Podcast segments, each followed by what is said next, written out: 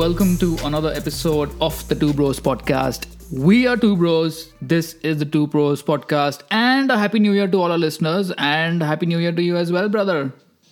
A happy new year to you, and a happy new year to everyone who's tuned in. Thank you so much for your support over the last two months or so.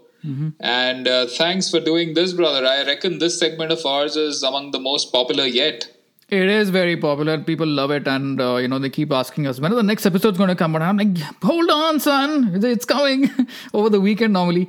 But uh, well, uh, a year to forget, but a year to look forward to. And how was how was your your New Year's uh, celebration? Did you do something uh, special?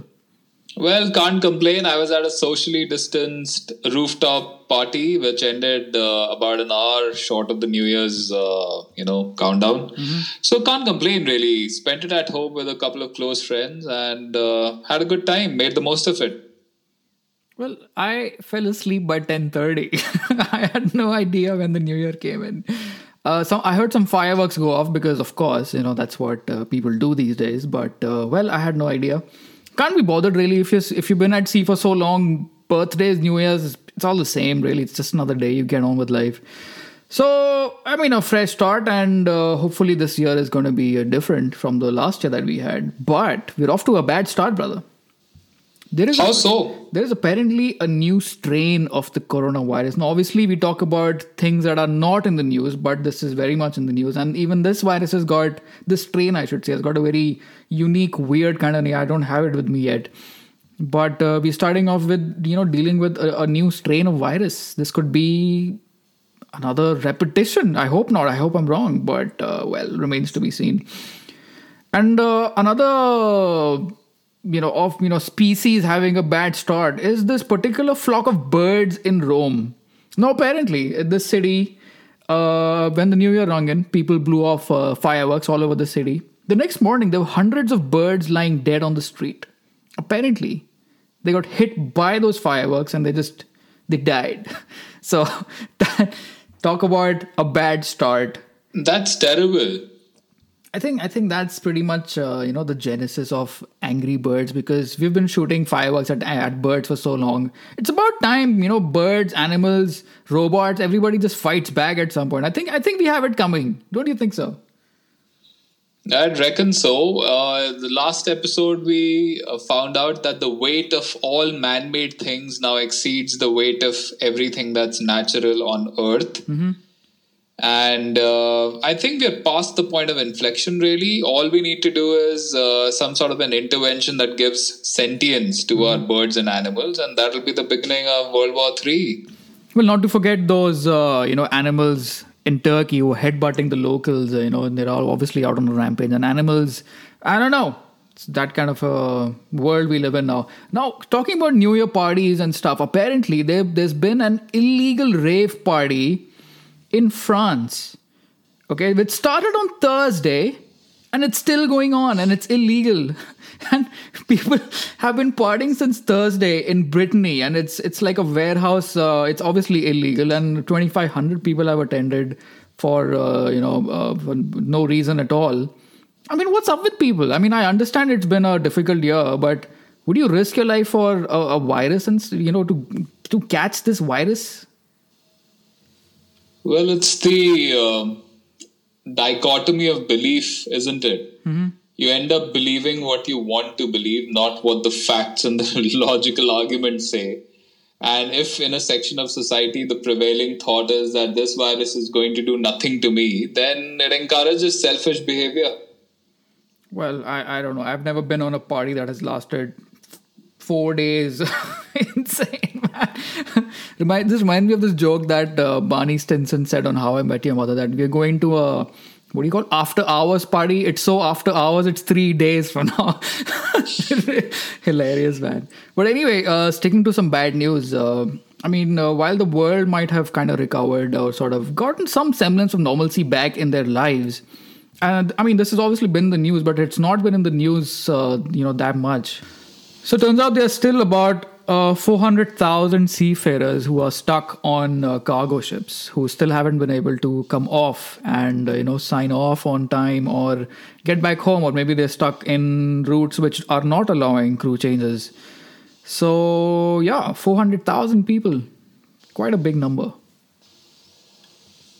Quite a massive number, and you know it's um, subgroups like these that slip through the cracks uh, in government policy, in uh, you know humanitarian uh, response protocols, and this is what the concern is. You know, these are critical workers. Mm-hmm.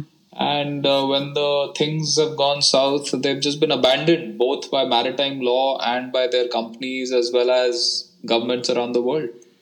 And this is a point that I was making. I was having a discussion earlier where uh, the case is that two Indian sailors had uh, contracted COVID and they had to be discharged in China, but they've been there ever since. It's been months and uh, nothing has been done. And I think for the common man, they're all about the you know the war mongering where they can uh, you know go out and declare that let's go do this, let's go do that. But it's people like uh, you know seafarers who have to visit these borders, for instance, and uh, you know they get stuck in these uh, bureaucratic circles. For instance, Indian sailors don't have shore leave in, in Pakistan. They cannot step off the ship at all because uh, India and Pakistan cannot get along. You know just uh, things like these that really affect the common man and the people who really get affected are uh, you know uh, i don't know well, i don't know what to say about that but uh, yeah definitely a crisis and it doesn't look like it's going to go away anytime soon so yeah there you have it now moving on to some uh, interesting news in terms of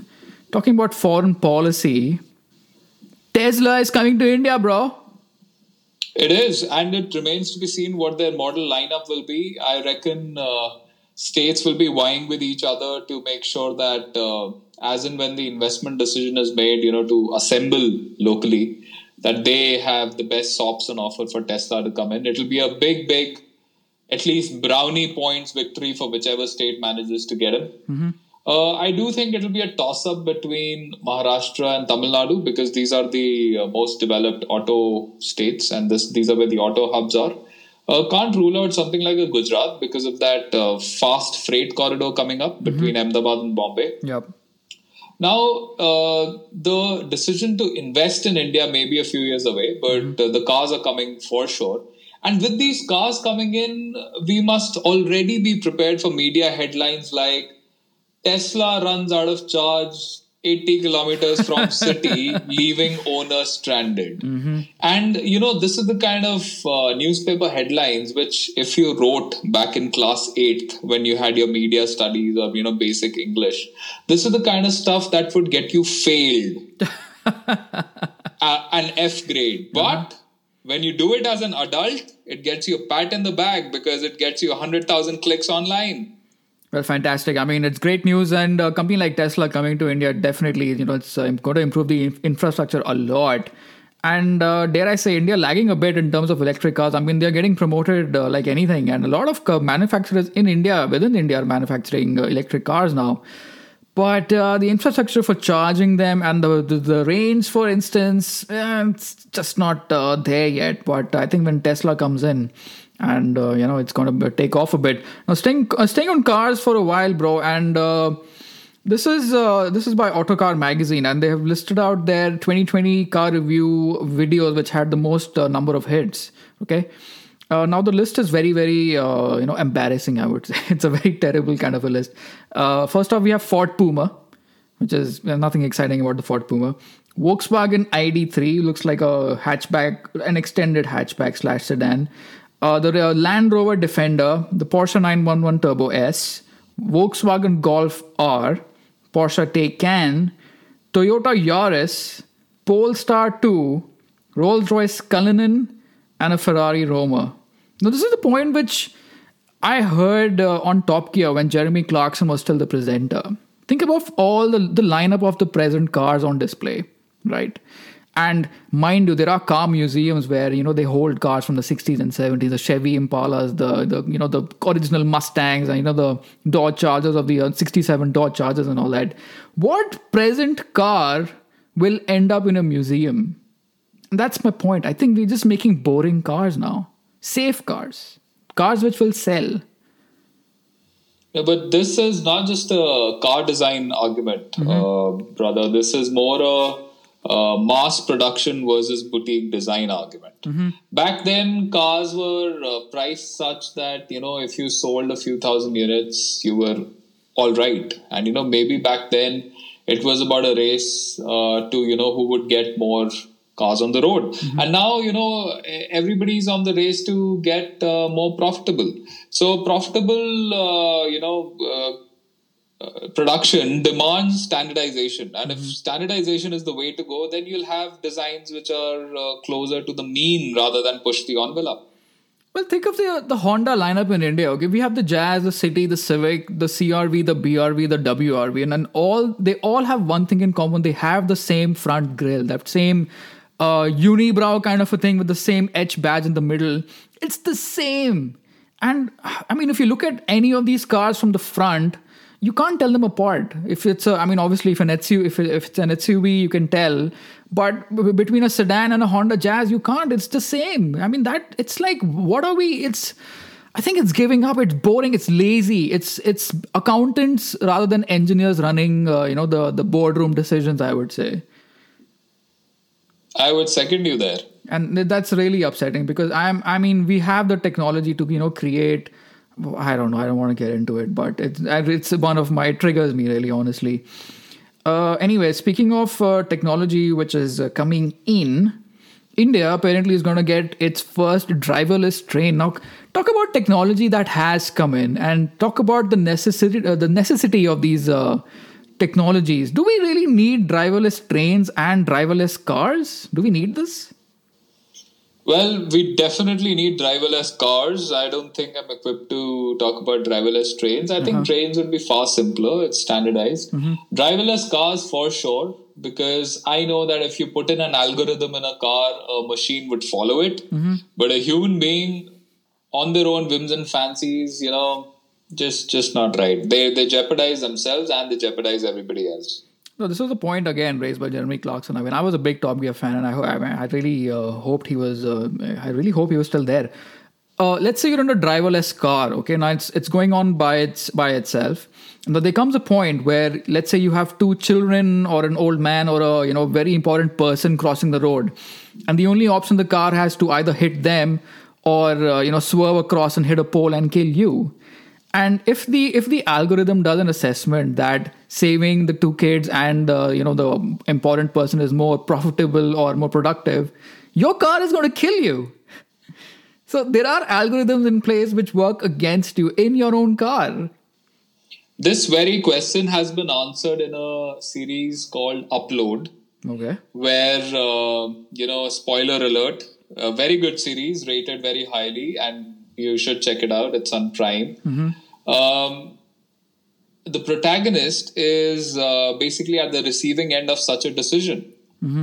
And essentially when you start driving the protocol is selected pre-selected by you whether it will be on prioritize occupant or prioritize traffic or something like that. Oh boy.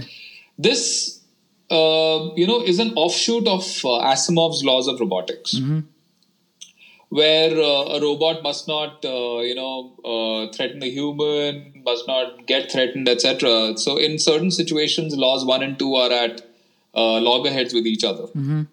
And the entire uh, dare i say it, the philosophy of robotics is about solving these conundrums. Wow. Because humans have something known as moral switches but robots can't be programmed with moral switches.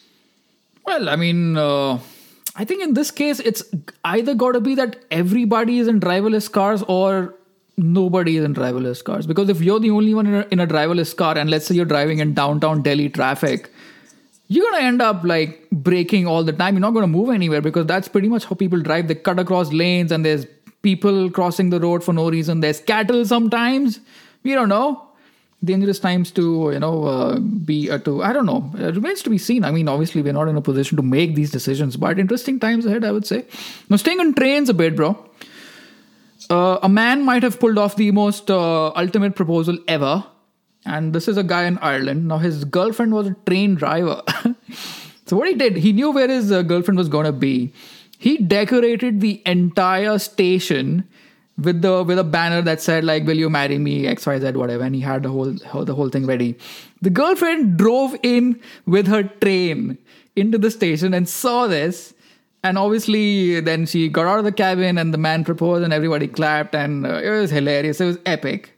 Quite possibly the best uh, way to do it. I mean given the circumstances that his girlfriend was a train operator. Quite well done sir. Well done well done, sir. And I reckon the passengers can forgive a few minutes delay for that particular train. Oh, yeah, definitely. Now, uh, some very uh, interesting news uh, talking about uh, the future. We have a solar orbiter in place. Well, it's not in place, it's on its way to orbit uh, the sun. It just made a drive by past Venus. Now, we all know, we all, uh, you know, we love the, the, the space aspect of, you know, science how cool is this? We have a solar orbiter now. I don't know what it's going to do. It's probably going to measure magnetic fields uh, of the sun. Just did an amazing drive by past Venus and it gave us some uh, interesting, uh, amazing pictures. But uh, still not there yet in the final destination. And uh, well, obviously, when you talk about space travel, the most important question you come to is the fuel. And this is a, this is a, this is something I heard.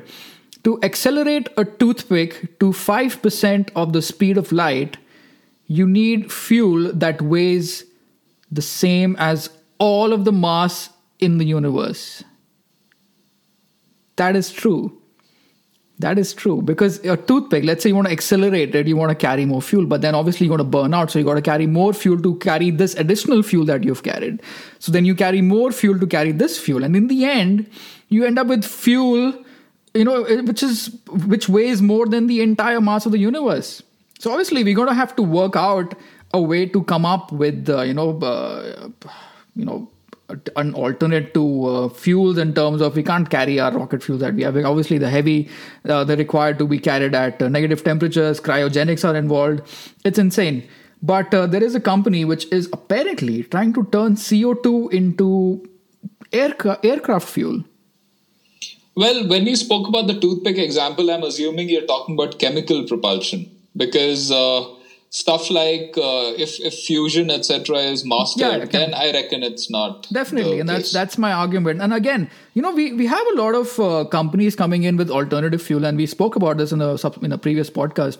Now the deal is people have come up with solutions for instance uh, biomethanol biodiesel things like these are things now. But it's very difficult to mass produce. Now you can make it in a lab and it burns and it gives off less emissions from what your current fuels are. Now obviously the the problem always comes with mass production. Same thing with this uh, CO2 example. These people made it, it works, it's in a lab, but how do you mass produce? Because the consumption is so high. Think about it, the number of cars in the world the power generation that's going on you know oh, it's it's uh, going to be next level i think we're still off by dare I say, a decade maybe. We're still a decade off from figuring it out.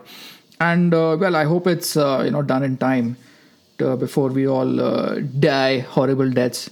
Now, talking about uh, weird news, we always love weird news, bro, because that's the world we live in. You heard about the Boy Scouts in America?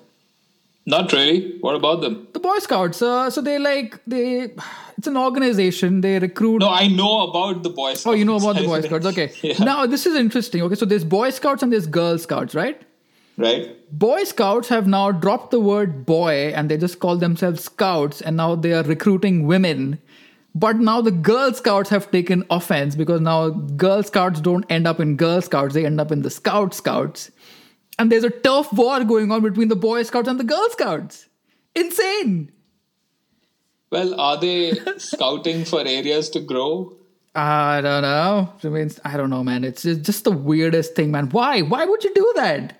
I mean, what what are you trying to do in Boy Scouts? And if you if you're going to fight, if you're going to have turf wars in the Boy Scouts and the Girl Scouts, or now the Scout Scouts, weird, very weird for me. I don't know. It's very weird.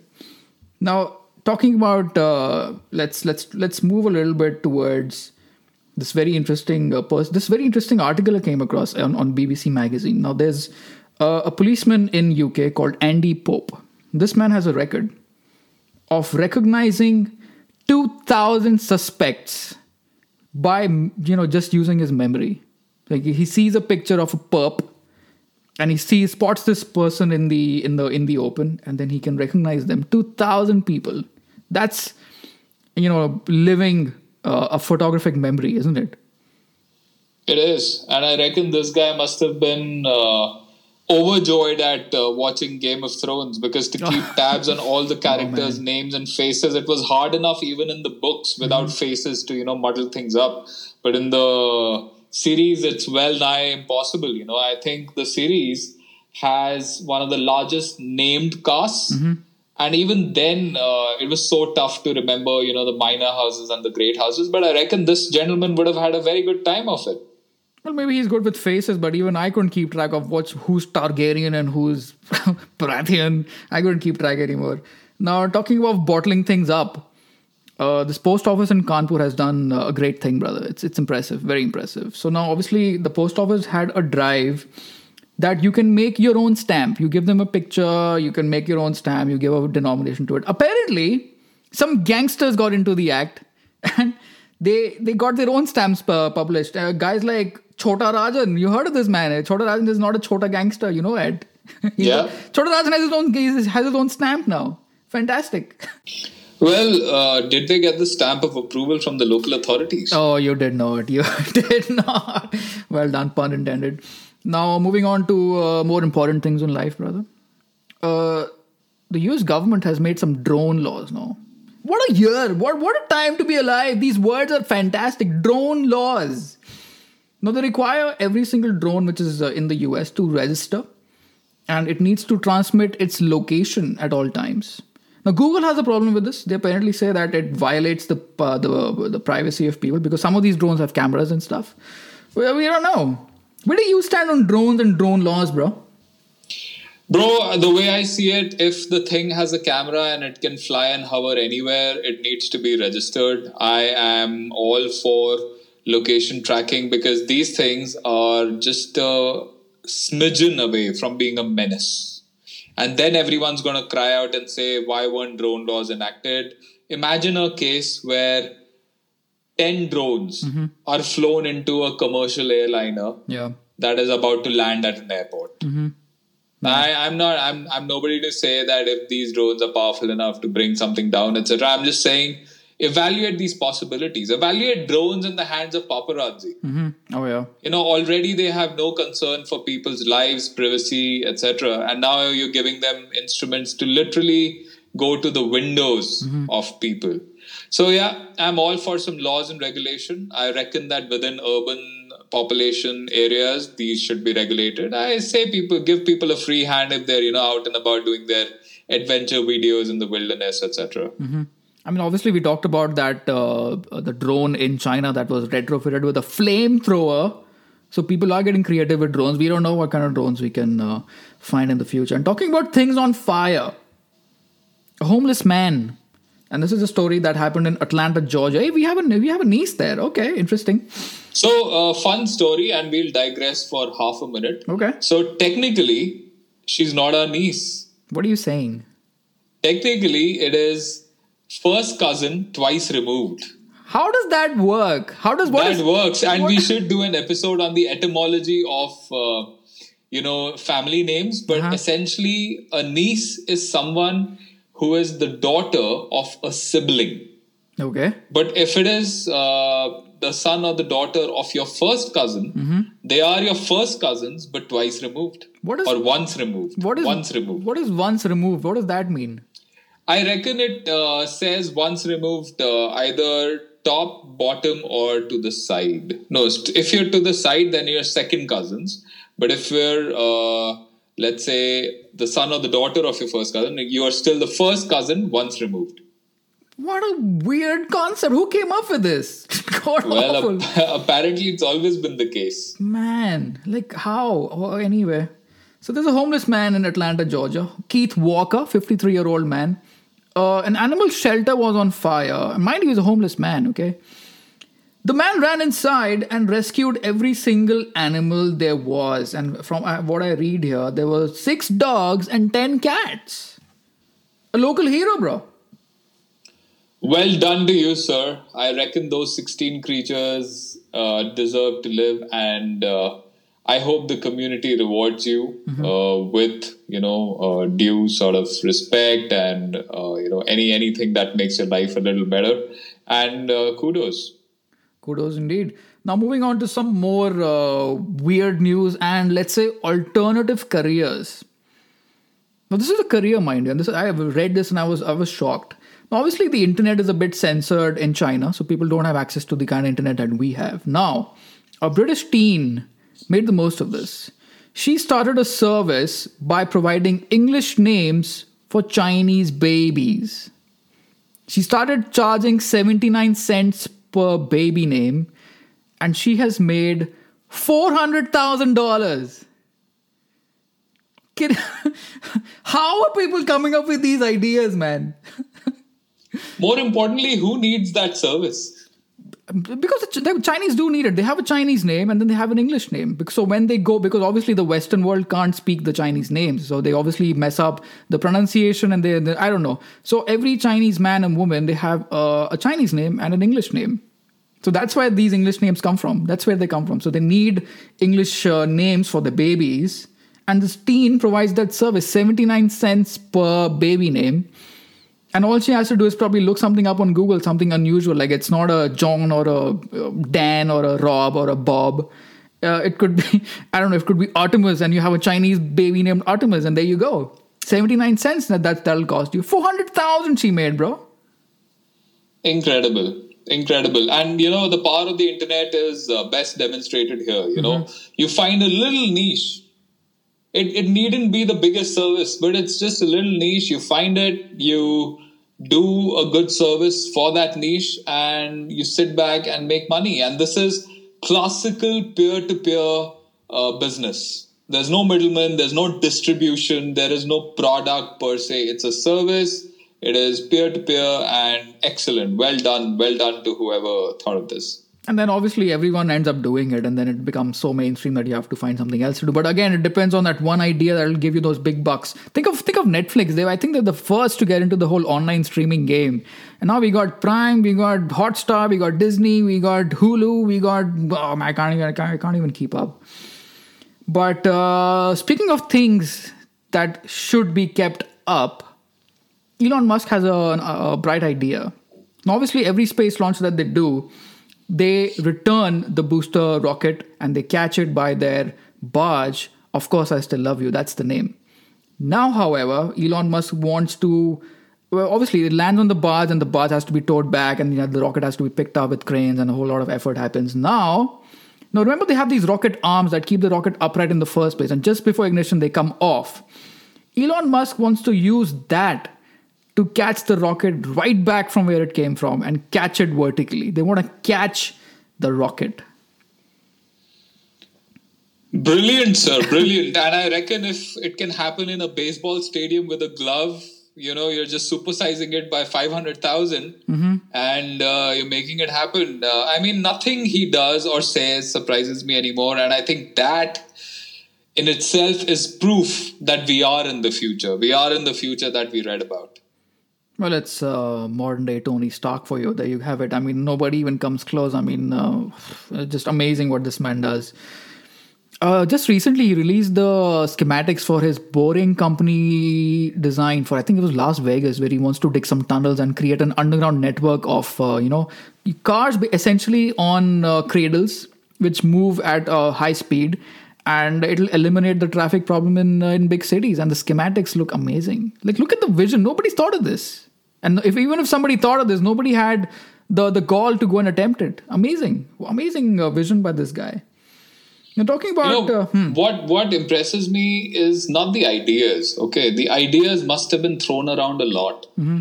But the more I live in the real world and you know jostle with uh, things that you know stimmy these ideas, I am impressed at how much he can get pushed through.